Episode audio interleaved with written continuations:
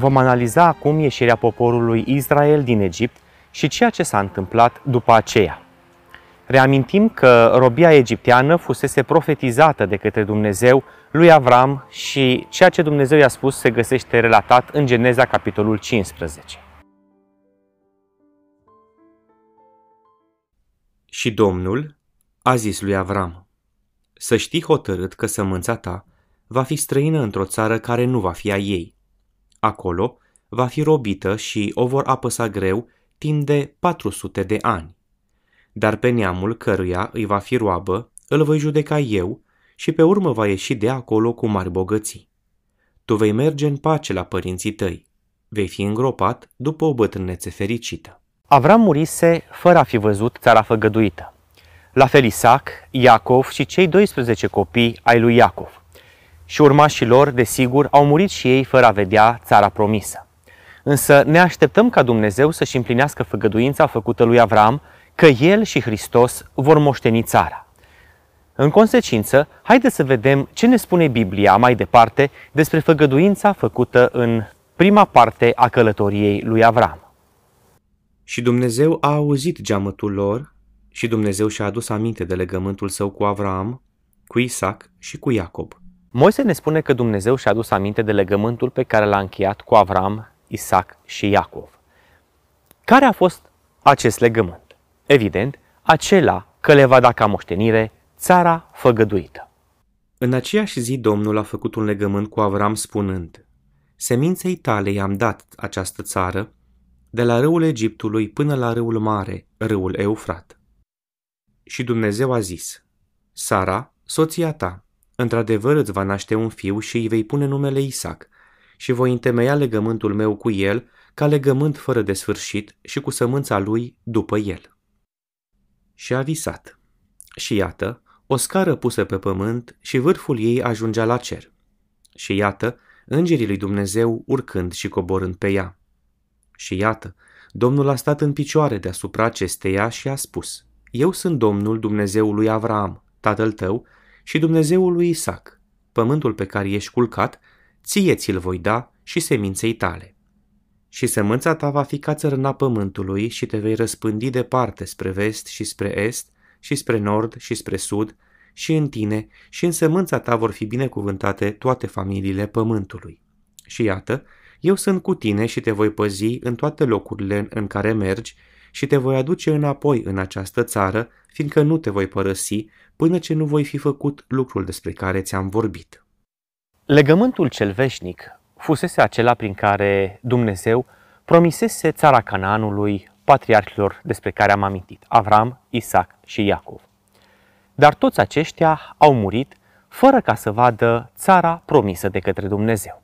Prin credință a locuit el temporar în țara promisiunii, ca într-o țară străină, locuind în corturi ca Isaac și Iacov, cu moștenitori ai aceleiași promisiuni, fiindcă el căuta o cetate care are temelii, al cărui ziditor și făcător este Dumnezeu. Prin credință Isaac i-a binecuvântat pe Iacov și Esau referitor la lucrurile ce vor veni. Și toți aceștia, obținând o bună mărturie prin credință, nu au primit lucrurile promisiunii. Dar acum, spune Moise în Exod capitolul 2, Dumnezeu și-a adus aminte de legământul pe care l-a încheiat cu ei. Același lucru îl spune și Dumnezeu însuși. Și de asemenea am auzit geamătul copiilor lui Israel pe care egiptenii îi țin în robie și mi-am adus aminte de legământul meu. Faptul că Dumnezeu și-a adus aminte de legământul cel veșnic prin care a promis țara făgăduită, nu înseamnă că Dumnezeu a uitat ce a promis, pentru că Dumnezeu nu poate să uite, ci înseamnă faptul că a venit vremea ca Dumnezeu să împlinească ceea ce a făgăduit.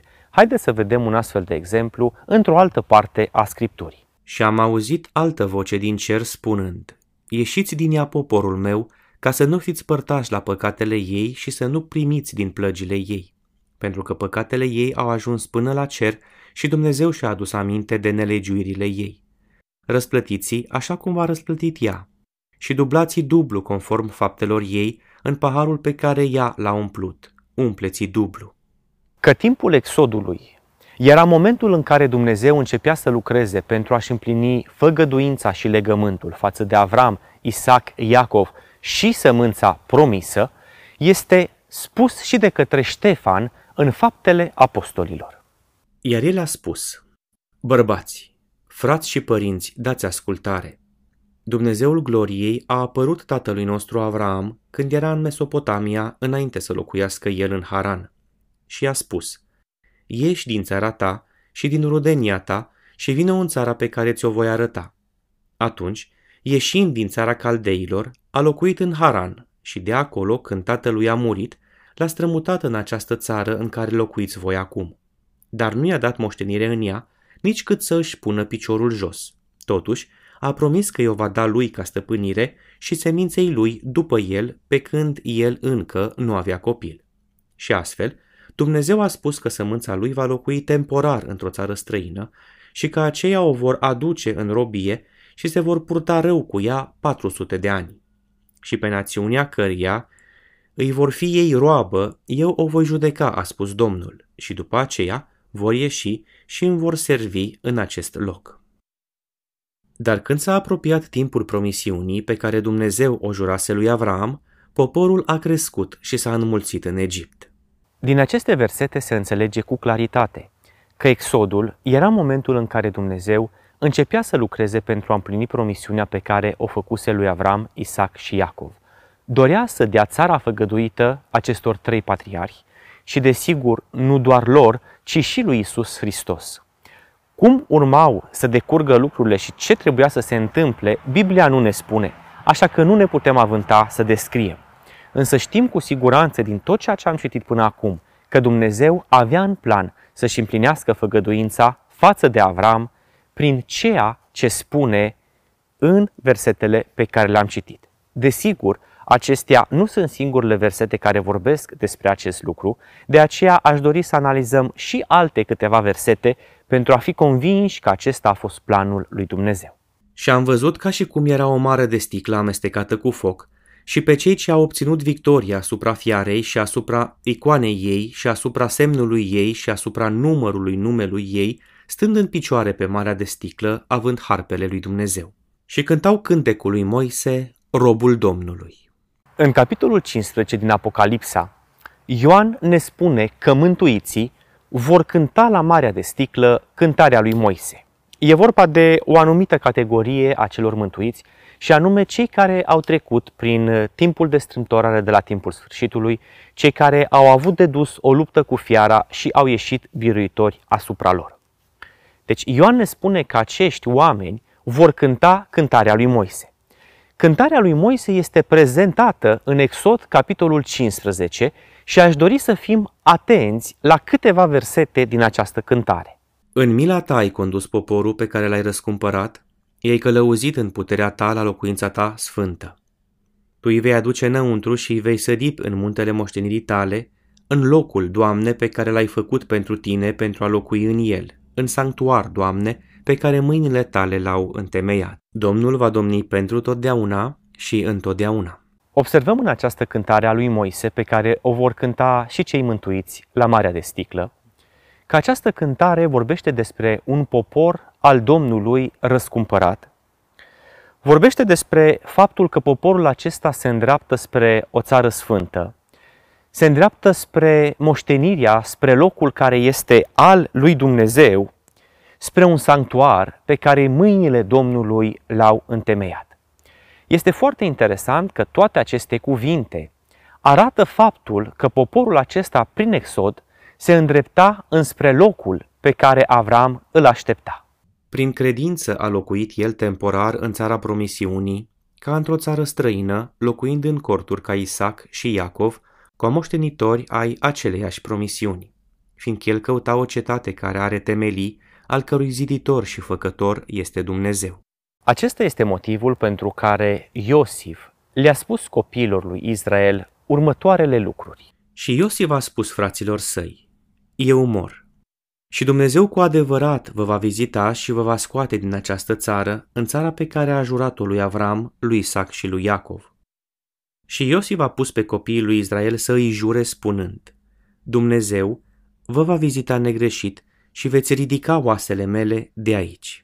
Iosif a înțeles în timpul vieții lui Evanghelia predicată lui Avram.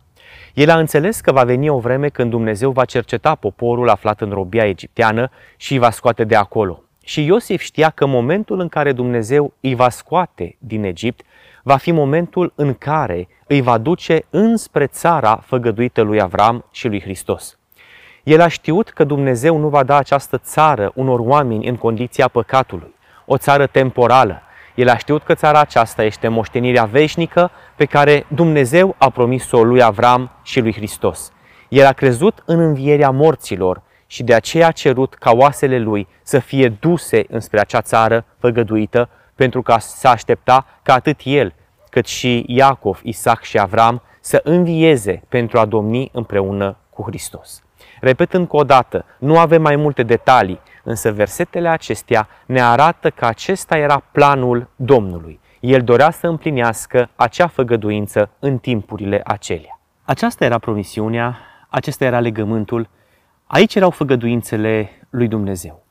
Și acum putem înțelege mai bine de ce Domnul Isus Hristos le-a spus evreilor că dacă nu înțeleg scrierile lui Moise, scripturile și în mod special scrierile lui Moise, ei nu pot să înțeleagă cuvintele lui. Ei așteptau o împărăție lumească, la fel ca atunci când s-au dus să cucerească Canaanul. Însă atât lucrarea Domnului Hristos, cât și împărăția lui, din momentul în care venise pe pământ, se întrupase, cât și ce ar fi trebuit să facă Dumnezeu și Isus Hristos la momentul exodului și după, ambele aveau în ele o împărăție spirituală a neprihănirii, a desăvârșirii și a vieții veșnice.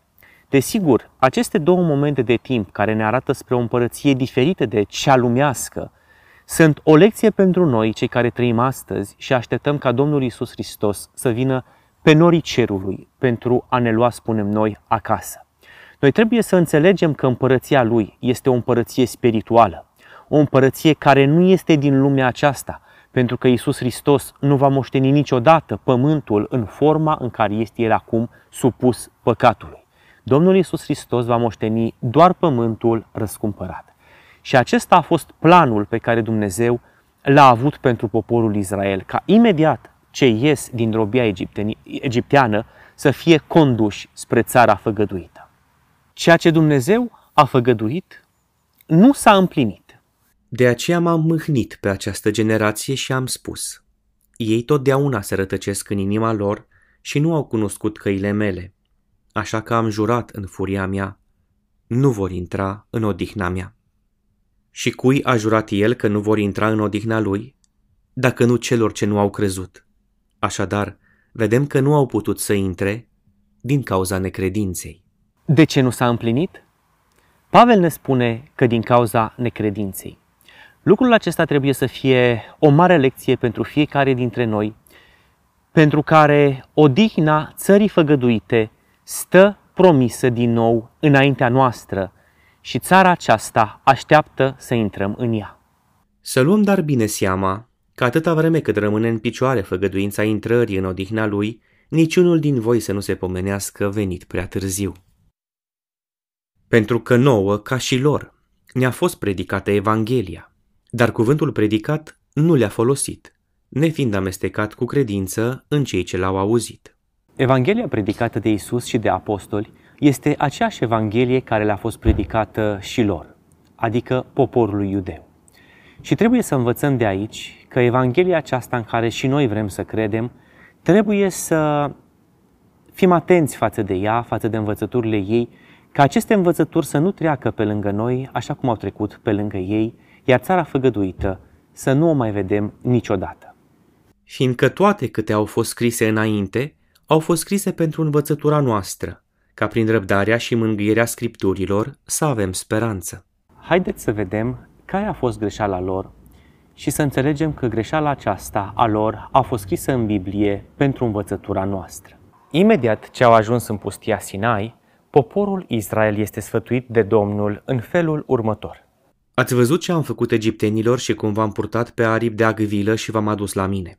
Și acum, dacă veți asculta într-adevăr de vocea mea și veți ține legământul meu, atunci voi îmi veți fi un tezaur special peste toate popoarele, pentru că tot pământul este al meu. Și îmi veți fi o împărăție de preoți și o națiune sfântă. Acestea sunt cuvintele pe care le vei spune copiilor lui Israel. Prin aceste cuvinte, Domnul spune poporului că așa cum i-a condus din Egipt până în pustia Sinai, la fel îi va conduce și pe mai departe spre țara făgăduită. Le mai spune să asculte cuvintele sale, iar lucrul acesta înseamnă să aibă credință în ceea ce el spune. Astfel, credința vine prin auzire, iar auzirea prin cuvântul lui Dumnezeu. Și le mai spune să păzească legământul său. Cuvântul tradus în limba română prin să păzească este același cuvânt pe care l-a folosit Moise când a scris Cartea Genezei și a spus cuvintele lui Dumnezeu către Adam prin care i-a cerut să păzească grădina Edenului. Cuvântul are sensul de a prețui, de a iubi, de a avea grijă de ceea ce Dumnezeu oferă, legământul său. Ce cerea în schimb Dumnezeu de la popor? Nimic altceva decât să aibă credință, lucru pe care l-a cerut și de la strămoșul lor, Avram. Avram a crezut pe Domnul și Domnul i-a socotit lucrul acesta ca neprihănire. Încă neînvățat să creadă cuvintele Domnului, încăpățânat și încrezător în forțele proprii, spune lui Dumnezeu că este dispus să facă tot ce acesta dorește pentru ca apoi el să le dea țara făgăduită. Ce aștepta însă Dumnezeu să se întâmple în popor pentru ca aceștia să poată moșteni țara făgăduită? Evident, o condiție a intrării în țara Canaanului, în țara împărăției veșnice, este neprihănirea să fie prezentă în viața celor care sunt moștenitori, în viața celor care vor intra în țară. Cu alte cuvinte, Dumnezeu vroia ca ei să fie neprihăniți pentru a le da țara promisă. Iar poporul spune tot ceea ce Dumnezeu va spune, noi vom face. Ca urmare a acestor cuvinte din partea poporului, Domnul, deși nu a intenționat lucrul acesta, încheie un legământ cu ei, legământul de la Sinai. Și legământul acesta prevedea că toți aceia care vor împlini legea în toate aspectele ei, fără nicio greșeală, vor trăi prin această lege și vor moșteni viața veșnică și Canaanul. Să păziți legile și poruncile mele. Omul care le va împlini va trăi prin ele. Eu sunt Domnul. Acesta este legământul de la muntele Sinai. Un legământ pe care poporul l-a dorit, Dumnezeu nu l-a intenționat, un legământ pe care poporul n-a putut să-l împlinească deși a fost pornit de ei și care i-a împiedicat să intre în țara făgăduită de Dumnezeu. Acum făgăduințele au fost făcute lui Avram și seminței lui. Nu zice și semințelor, ca și cum ar fi vorba de mai multe, ci ca și cum ar fi vorba numai de una, și seminței tale, adică Hristos. Iată ce vreau să zic. Un testament pe care l-a întărit Dumnezeu mai înainte nu poate fi desfințat așa ca făgăduința să fie nimicită de legea venită după 430 de ani. Căci dacă moștenirea ar veni din lege, nu mai vine din făgăduință. Și Dumnezeu, printr-o făgăduință, a dat-o lui Avram. La timpul sfârșitului, pentru a salva poporul său și pentru a-l duce în țara făgăduită, Dumnezeu are pregătită o solie a Evangheliei care se găsește în Apocalipsa, capitolul 14, de la versetul 6 la versetul 12. Această solie are rolul de a scoate pe oameni din robia legământului sinaitic, care fie este legalismul crunt, fie este o formă de liberalism, care până la urmă tot robie sinaitică este, pentru că nu se bazează pe credință. Nu vom detalia subiectul acesta acum, rămânând ca în alte ocazii să facem lucrul acesta, însă trebuie să înțelegem că Dumnezeu are pregătită o solie pentru a-i ajuta pe oameni să iasă din formele care sunt prezente astăzi în creștinism, formele legământului sinaitic. De aceea, noi trebuie să ne așteptăm ca Dumnezeu să lucreze astăzi și în timpurile care vor urma cu foarte multă putere pentru a rosti Evanghelia așa cum nu a mai făcut-o niciodată. Modul în care a rostit Evanghelia în Egipt, modul în care a rostit Evanghelia lui Avram, modul în care a rostit Evanghelia prin Isus Hristos și prin apostoli, este pentru acel timp ceva măreț, însă acum la timpul sfârșitului predicarea Evangheliei se va face cu și mai mare putere, iar Evanghelia aceasta ne învață să nu intrăm sau dacă am intrat să știm să ieșim din formele legământului de la Sinai. Și am văzut un alt înger care zbura prin mijlocul cerului cu o evanghelie veșnică pentru ca să o vestească locuitorilor pământului, oricărui neam, oricărei seminții, oricărei limbi și oricărui norod.